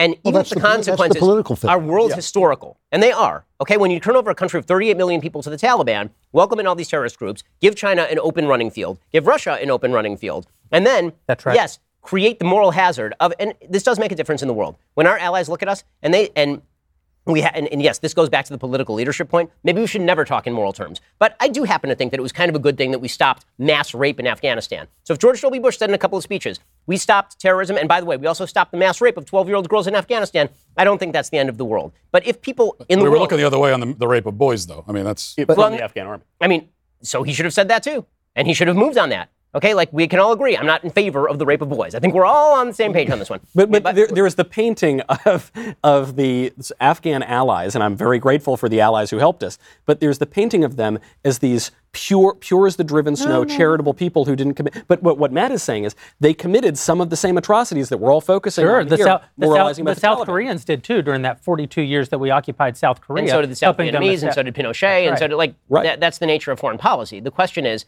is it more moral? What was the United States presence? Did we make Afghanistan in the period of our dominance better than it had been under the Taliban? Sure, but but if we're making if we're now having the moral discussion, then I think it's important to remember that when we went in there, the people who helped us in Afghanistan, I don't think they did so on the suggestion that we were going to stay there forever and claim it as an imperial territory. That was not the argument we made when we went Claimed in. it as an and I imperial don't. territory. eh, yeah, I'm sorry. Who claimed it as an imperial territory? Well, I think we were saying now we should have stayed there for many, many more years, I if don't not in think, I still don't think which that is, makes it an imperial territory. Yeah. Yeah, it does. Okay, yeah. I think it does, but we'll, we'll get back. But to Germany's I think not you guys, imperial- I it's not think you guys are imperial both. I think both of you are wrong about this. Well, what, But what, what, what, what, what would you say if China tried to build a base? What if some other country tried to build one military base in our country? We would say you're trying to claim us as your own, right? That's and, what, and I, I just just to get back to this moral well, point. yeah, but so isn't the same thing if we do that in another country? We're But ju- claiming it as our own. I just think on we this moral point, help. you know, Ben brought up transaction, and uh, foreign policy is decided by transaction. And I just think that it's worth remembering. I'm grateful for the support of our Afghan allies. They were doing so because they had an interest, and I don't. I actually don't believe that they thought the United States was going to stay there forever. I don't think we said we were going to stay there forever. I think when and you I look think at, they thought we were the best. I think when you look and- at America's victories in the last century, any place where we fought and won, we still have troops. before 1975. Anywhere, I'm sorry, in the last. No, but I mean, I just mean yes, haven't until had until 19. Literally every place that we have fought any, and won, we still any place that we fought and won, we still Yeah, have troops. yeah, yeah. Every place that we fought and suffered humiliating defeat, we don't still have. If I can, if I can just inject one more time my uh, morbidly uh, tragic view of life here.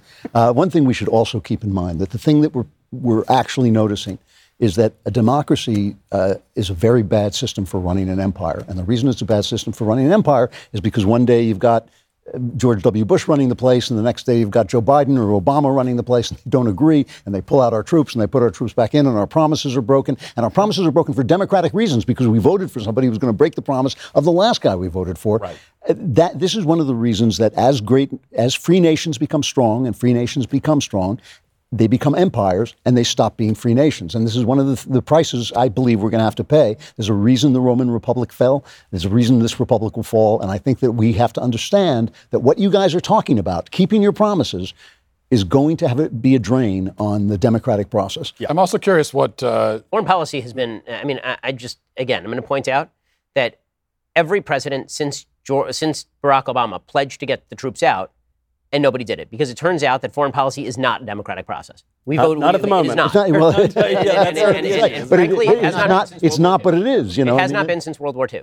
Joe Biden did not get out because the people of the United States were rabidly demanding that Joe Biden get out. That's if you right. looked at the list of American priorities, getting out of But they Afghanistan. voted The for somebody who was going to get us out. Okay, but that, okay, then now, now you're actually justifying the idea that they voted for somebody who pledged that he was going to go to universal health care. I mean, like that, that doesn't work. That's not right. No, it, fact it, that, that- it no. is, but it's true. It's not. It doesn't matter. I'm not saying it's right. I'm saying And it's George true. W. Bush was right in 2005 when he said you voted for a guy who's going to privatize Social Security. Except that's not the way this works. Okay, just because you vote for a president of the United States and because that president wins does not mean that he has a referendum on every single issue down the line, or that his But calculus. both is I'm talking about the reality of it. I'm not arguing the morality. I'm talking about the reality of it, and this is one of the reasons Yes, why election- why great nations lose their Oh, republic. elections have consequences. This is true, of course.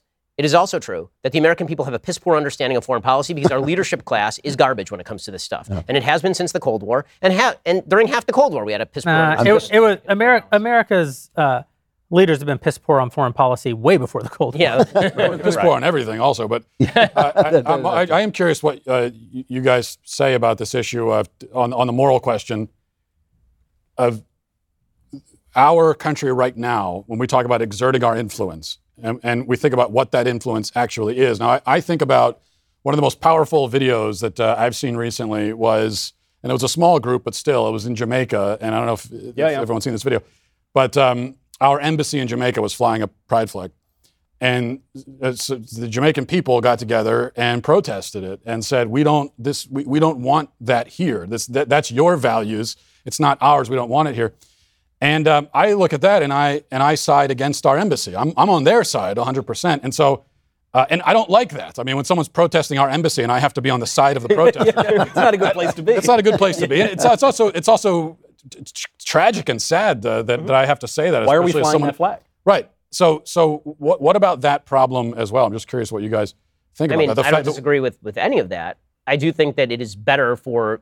I think that if the package deal, and I, I wish there weren't a package deal. I wish that we weren't flying the pride flag. I think it's absurd to fly anything but the American flag. Period. At a United States embassy. Uh, but the, the American flag is now more controversial in the United States than the, than the Pride Progress flag. Much more so. Much more. Significantly more so. Because the Pride Progress flag is, in my view, my humble view, the the imperial flag, right? It's universal, and we put it at our embassies all over the world. So the uh, but putting aside the, the the so then the question is, okay, so here's the package deal. I disagree with flying the Pride Progress flag in Kabul. I definitely agree with preventing the mass rape of 18 million women. So if I have to balance those out, Yeah. that's not that tough a balance. Like I like I America may suck in a lot of ways, but we don't suck in that big giant way.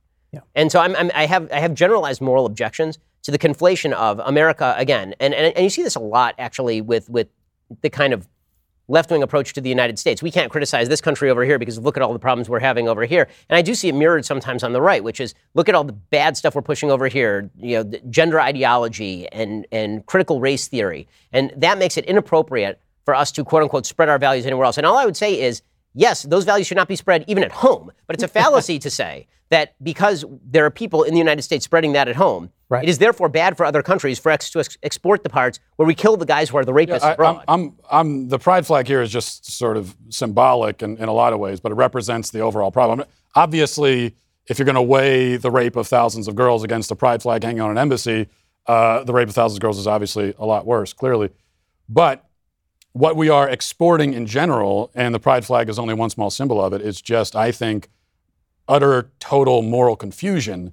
And I do think that uh, people in Jamaica and across the world see that, and they're and what they're saying is, we don't want any part of that. We don't want that here. You guys are, Well, this is what are falling said. apart morally. So- and well, the but- leader but, of Fran- uh, the leader on, of France. On, on a broad on a broad scale, I mean, we weren't pro- flying the Pride Progress flag in 2005, and the Taliban didn't seem to waver in their determination to overthrow the the. Uh, Michael, what were you about to say? the you know Ma- uh, Macron, the leader of France, uh, came out. Uh, this was about a month or so ago, and he addressed woke ideology. he addressed, mm-hmm. you know political correctness, whatever you want to call it. He said.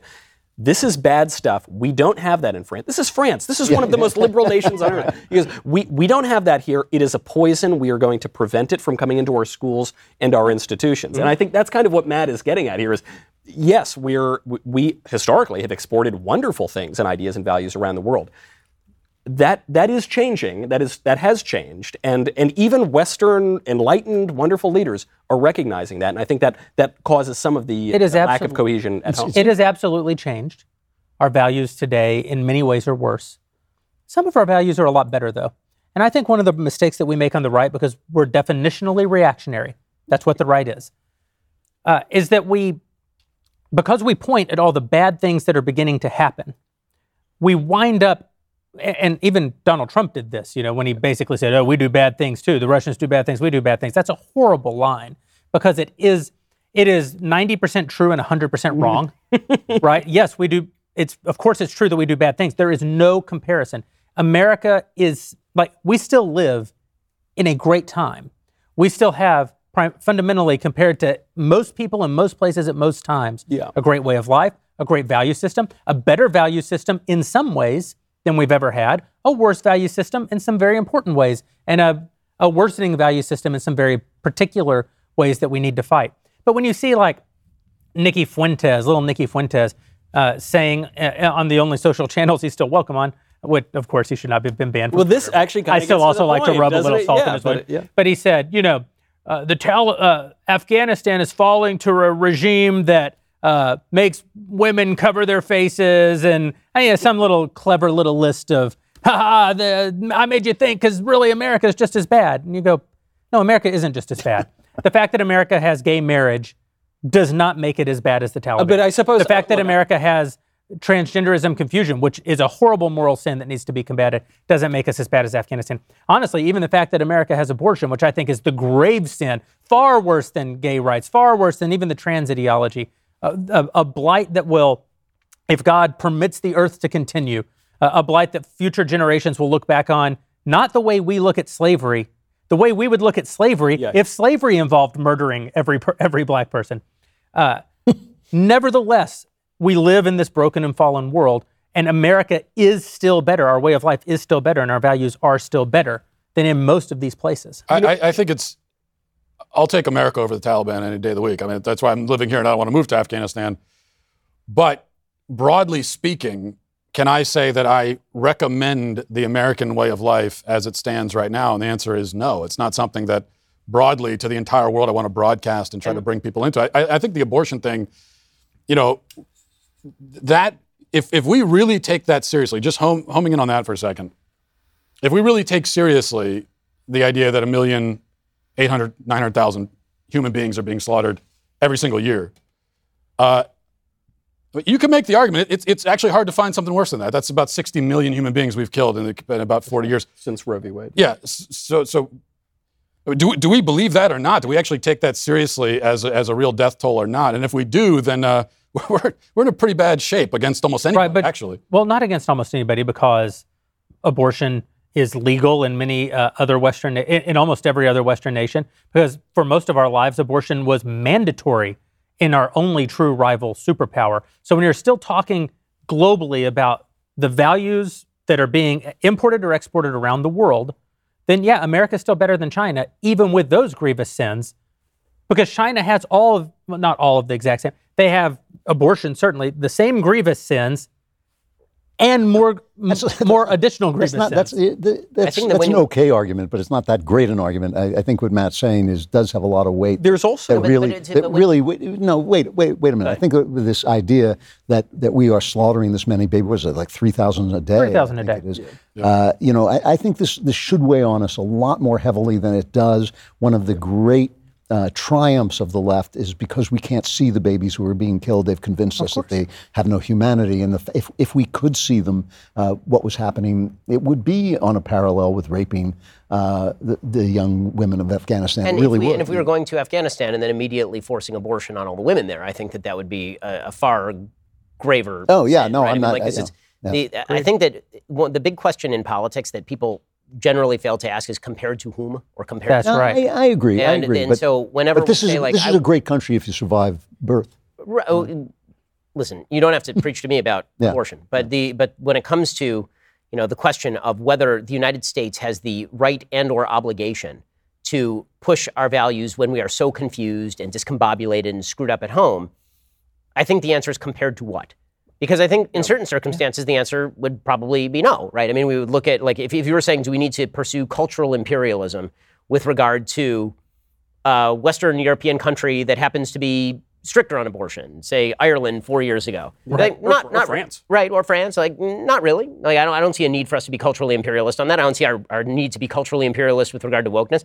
And so I I think it's almost a non sequitur to say something like, Yeah. you know, the problems that we have at home are the problems that we are exporting abroad. When in large measure that is not true. The problems that we are having at home are problems that are that we are screwing ourselves up with but it wasn't at home and a symptom of our of our failure to have any sort of heart for the fight for our own values that we have no values. So what I would say is that our withdrawal from these places, our, our attempt to go isolationist, is a symptom of our interior weakness, not a reconsolidation. It's, it's, it's almost as though, like, you hear a lot of people on the right make the argument, well, you're spending all this money over here. Let's bring that money home and let's spend it on the border. And it's like, well, yes, but that's not where any of that money is going to go. Joe Biden is not going to take one dollar of that or one soldier there and put that person on the border. It's not going to happen. So you're just doing a non sequitur now. You're just saying, I would like more security on the border, and also I don't want troops in Afghanistan. And that's not the same thing. You're going to have to show the connection between those two things. I can say it once. I hate wokeness.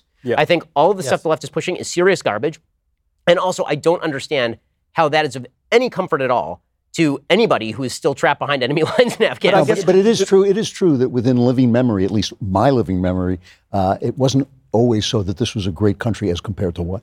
Yeah. You know that that's a, that's a new phenomenon. No, I don't think that's true. I mean, I, I think that no, because I think that I mean, and this is where you're going to get the argument. I mean, pick a period. Like which which period are we talking about? I, I think the period after World War uh, II, uh, this country actually entered a period of great. segregation there. Yeah, I think if you're no, black I in know, the I South, know, that's I- the wait a minute. Wait a minute. I didn't say I didn't say that it was perfect. I didn't say that. No, it but was, then it is compared to what? The Soviet Union made this exact argument.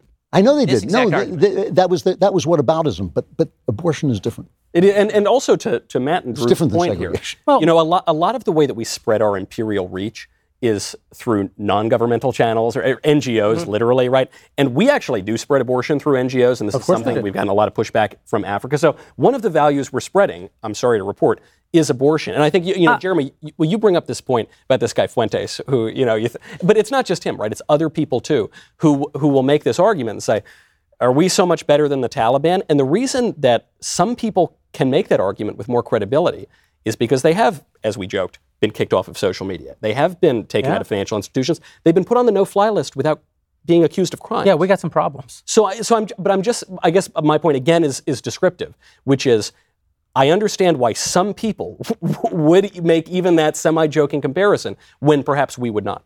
I think that it's disingenuous to to have this particular group of people devolve into some sort of tacit accusations that maybe we're not pure enough on the abortion issue.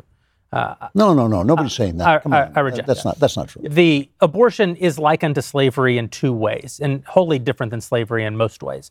It's like unto slavery in two ways. One, that it is culturally, in broad swaths of the culture, considered moral, even though it is wholly unrighteous. And it is like unto abortion in that it is somewhat ubiquitous. Slavery was ubiquitous in all of the world. Abortion is ubiquitous in all developed nations, really, on earth. And that does that does not a get out of jail free card for us where abortion is concerned. But it is to talk about the scope of the problem of abortion. That abortion does not make America unique. And it also- America America is a, a grievous evil. Uh, uh, abortion is a grievous evil. And we're worse It's not- on it than most It's not a unique evil. It's, it, it also that also what you're talking about also I think could potentially mitigate to a certain extent the personal moral culpability of, of, of some individuals who, who, Yes. who choose abortion because they because they're they're in this environment where they're told by everybody that's okay. But in terms of of of the point that I was making anyway is not about any individual here. It's actually all of us. This is a, I had this thought just the other day when I was I was we, we were going out to eat or something and and we passed by a Planned Parenthood and um, which we all do all the time. We pass by Planned Parenthood. And, and I didn't even think much of it. I just went to, to eat to eat, and, and only later did I stop and reflect. I'm like, I just passed by a building where they were killing babies, and it, it didn't even register fully on me um, as as pro life as as I am and as we all are. So th- this is this is a like Drew pointed out. This is a success the left has had. This is something unique about abortion that we don't see the victims, and so that that prevents us all from fully confronting it. I think that if these were, and I'm sure we all, I know we all agree, if, if these were two year old chil- children who were being, and we could see them being carted in by their parents to have their brain sucked out of their head, I wouldn't have been able to go eat. I mean, I, I would have had to charge in there and stop it. And, um, and we don't, none of us really have that. None abortion is the Lord's uh, abortion is the Lords of the Ring sin. Yeah. Uh, it's the sin that God can't see.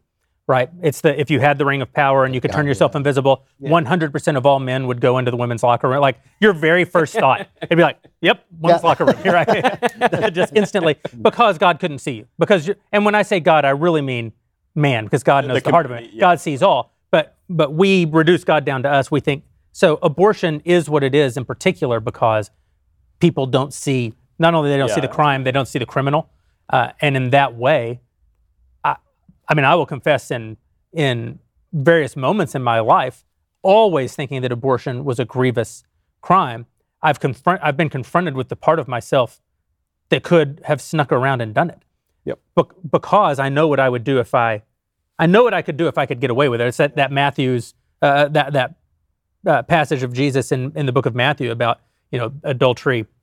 If you lust after, you're an adulterer. If you have hate, you're a murderer. Not you're kind of like them, or you're on the path to being one. Yeah, yeah. You are one because you've you've revealed what you actually would be if no one was watching.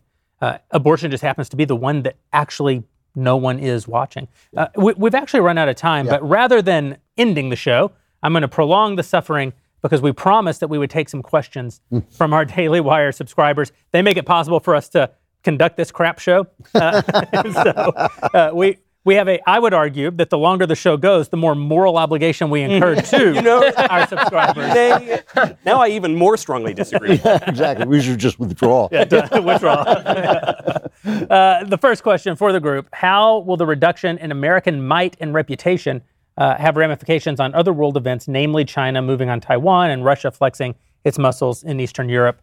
Uh, that's the question, Ben. I mean, I think it's going to have dramatic ramifications. I think everybody who follows foreign policy can see that people are talking openly in China about moving on Taiwan. Frankly, I think they'd be fools not to move on Taiwan before Joe Biden is out of office because get while the getting is good. I I think you're going to start to. Uh, they may try to pursue the Hong Kong model of trying to pressure the government there into moving more pro-China because they feel like they're not going to get American support. So just basically softly take them over the way that they did Hong Kong before they marched in the troops. Um, but look, China's on the march. They're taking advantage. Russia's on the march. They're taking advantage. We're not going to have any bases now, not only in Afghanistan, but also in Pakistan. So we have no ability. When Joe Biden talks about how we're going to have over the horizon capacity, we absolutely will not. In order to do that, you have to have people on the ground who actually know where to spot the actual bad guys so that you can actually put a laser on it so that our guys can hit it. Um, so it's, it's, it's a disaster area and a wide array of, of foreign policy issues is, is the really short answer. And, uh, and yeah, again, I think our enemies are looking at this and they are just drooling. Yeah, to Drew's point, uh, America is about to have to actually face the question of what is our role in the world. Do you think Biden is going to be impeached or is going to be forced to step down? And is that even a good thing? Because Kamala is just as bad and also should be impeached. Kamala, too, because she obviously had uh, a part of this plan. Also, in fact, she. Uh, right before it all went to crap, she made a major point of saying Yeah. that she was very Yeah, how incompetent do you have to be where you're like, okay, this thing is going to be just, but I need to be on that bandwagon. Well, I- don't forget, at that first speech, she wasn't there. I think she had to have her arm twisted a little. But to this point, I, I think as just, uh, I'll defer to the lawyer in the room, but as a, as a simple matter of impeachment, maladministration is not a basis for impeachment. High crimes and misdemeanors is a basis for There's also nobody who's going to impeach him. right, exactly. It's going That to would never or happen. Schumer. I, I think the question of whether he will have to step down is unanswerable because he is such a. Uh, we we just don't know how bad off he is, and it's some it's it's possible at some point they won't be able to hide it. if he looks the way he looked tonight, I Yeah. cannot imagine Yeah. him running for reelection. But at the same time, No, he won't run They can't let Kamala Harris. I think he runs. I the think he runs for reelection. I think Did they you- will did you strap see him the to a horse and they Yahoo will I don't run think him either out of there. them. I don't think either of them. I think will run it- for it- Did, did you just see? So the Yahoo headline just came out about his poll numbers, and they said this is really hurting Biden Harris. Harris is only leading Trump by two percent. That was the headline. uh, wait, is she running? I didn't. I didn't know that was part of the I, package. I just I'm kind of with Ben. I think that they will. It'll be weekend at Bernie's. They they are terrified. I mean, Kamala couldn't win a primary. She certainly isn't going to win. And you know, the idea that both the president and the vice president would not seek uh, a second term against a Republican. I don't know if we've ever seen that. I think that's going to happen. I, I, I, we don't know the future, but I think that's going to happen. And I think it's very hard to know. It really is h- impossible to know what's going to happen with Biden because he may just be. It may might just blotz. be impossible to He prop him up. That's true. Yeah. Do you believe the Biden administration will pay a ransom for remaining Americans who are left in Afghanistan before using military force? For sure. One bajillion Yeah, For sure. percent. Yeah, exactly. There are going to be pallets of cash that are shipped over there that we're, ne- we're never going to see. There already are. It- it oh, probably a hundred percent. By the way, that actually is an impeachable offense. Yeah. So you're not right. I mean, that actually is. So if we start shipping money over there without any sort of congressional approval Yeah, yeah. to a terrorist group, But Matt's right. then that actually is an impeachable offense. But who's going to do it? Who's gonna- right? No, but I mean, uh, just to the legal question. By the way, to the legal question, the real answer is it doesn't matter because impeachment is a That's not how political it's exercise, Yeah, right? So it doesn't really matter. But Right.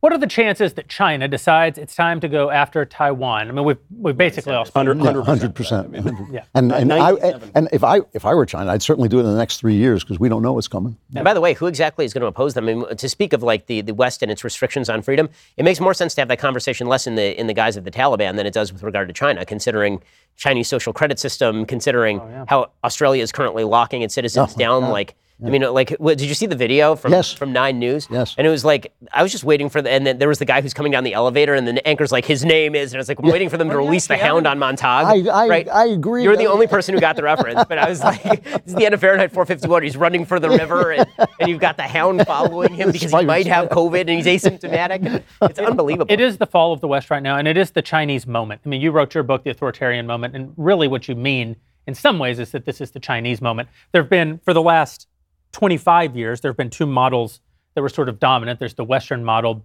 basically the American model. Now, in Europe, it, it's further left, and it has more uh, parliamentary system, and it has, you know, Bigger social spending and welfare, yeah. But it's essentially the post-war American order. Uh, and what we're seeing, uh, to some degree, even domestically, which is very concerning, is that in some ways, both left and right are looking at China now and saying, you know, this system of of strong authoritarian regimes with liberal economics may be scalable in a way uh, You know, that, this, that happened, this isn't. happened before World War II, too. You know, there were plenty of people in, in America who were going like, huh, this Hitler isn't such a bad Yeah, guy. Mussolini. Hmm, He's got a point. yeah, he's got a point. Yeah. Uh, do you believe that this is a combination of idiocy, incompetence, naivety, or intentional? Uh, in other words, are they trying to inflame the American populace and thereby increase military operations overseas? Yeah, I think it's. I think it's a. I, I really. I've heard the the conspiracy, if you want to call it that, the conspiracy theory that this is a purposeful attempt to uh, debilitate us and demoralize us. I just don't think that that's smart, to be honest with you. Joe Biden is a moron. He's a moron. I suppose the and he only always moron. and he always was, even before. Correct. This. To put my tinfoil hat on, though, if I could stand up for the question, the, to Ben's point, uh, the, the people do not control foreign policy, or at least have not in, in many years, many decades. And we know that the bureaucracy in the foreign policy establishment did not want to pull out of Afghanistan. And we know that Joe Biden is not running the show. And so there, there is the question. I, I, I don't want to ascribe to malice that which is explained by stupidity and incompetence, and there was a lot of that. We left a lot of stuff behind at Bagram. We left a lot of stuff behind in the country. 75,000 vehicles, over 200 aircraft, 600,000 firearms. We're, uh, we're, we're, 10 it's, million it's rounds of ammo. 10 mi- I mean, we're missing an army's worth of stuff.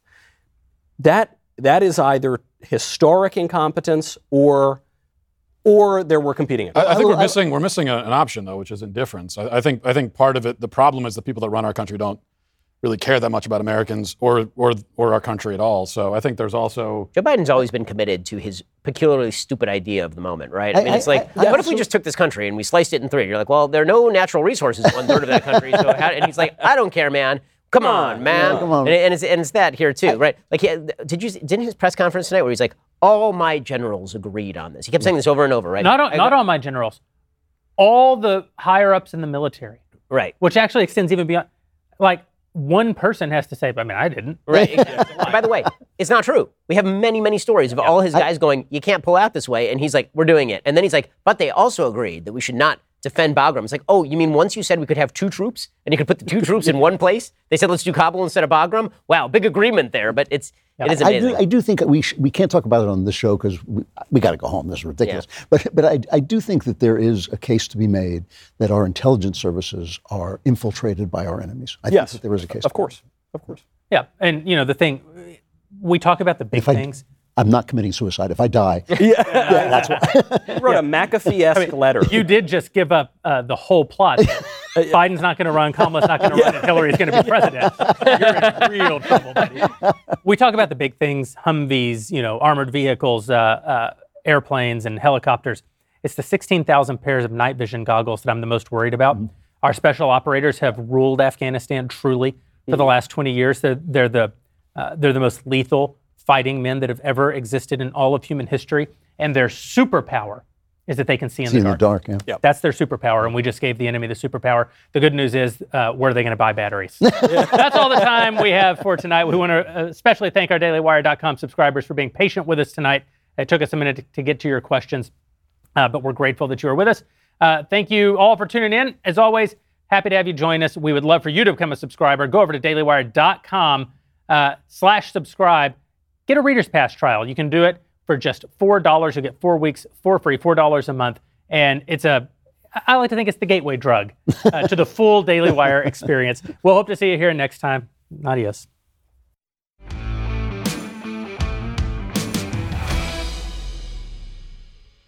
Daily Wire Backstage is produced by Mathis Glover. Executive producer is me, Jeremy Boreing. Our technical director is Austin Stevens. Our production manager is Pavel Wadowski. Studio and equipment management is by Patrick Kennedy. And broadcast engineering is by Mark Herman. Editing is by Jim Nickel. Audio is mixed by Mike Coromina. And our audio assistant is Israel McFarland. Playback is operated by McKenna Waters. Hair and makeup by Nika Geneva. Daily Wire Backstage is a Daily Wire production. Copyright Daily Wire 2021.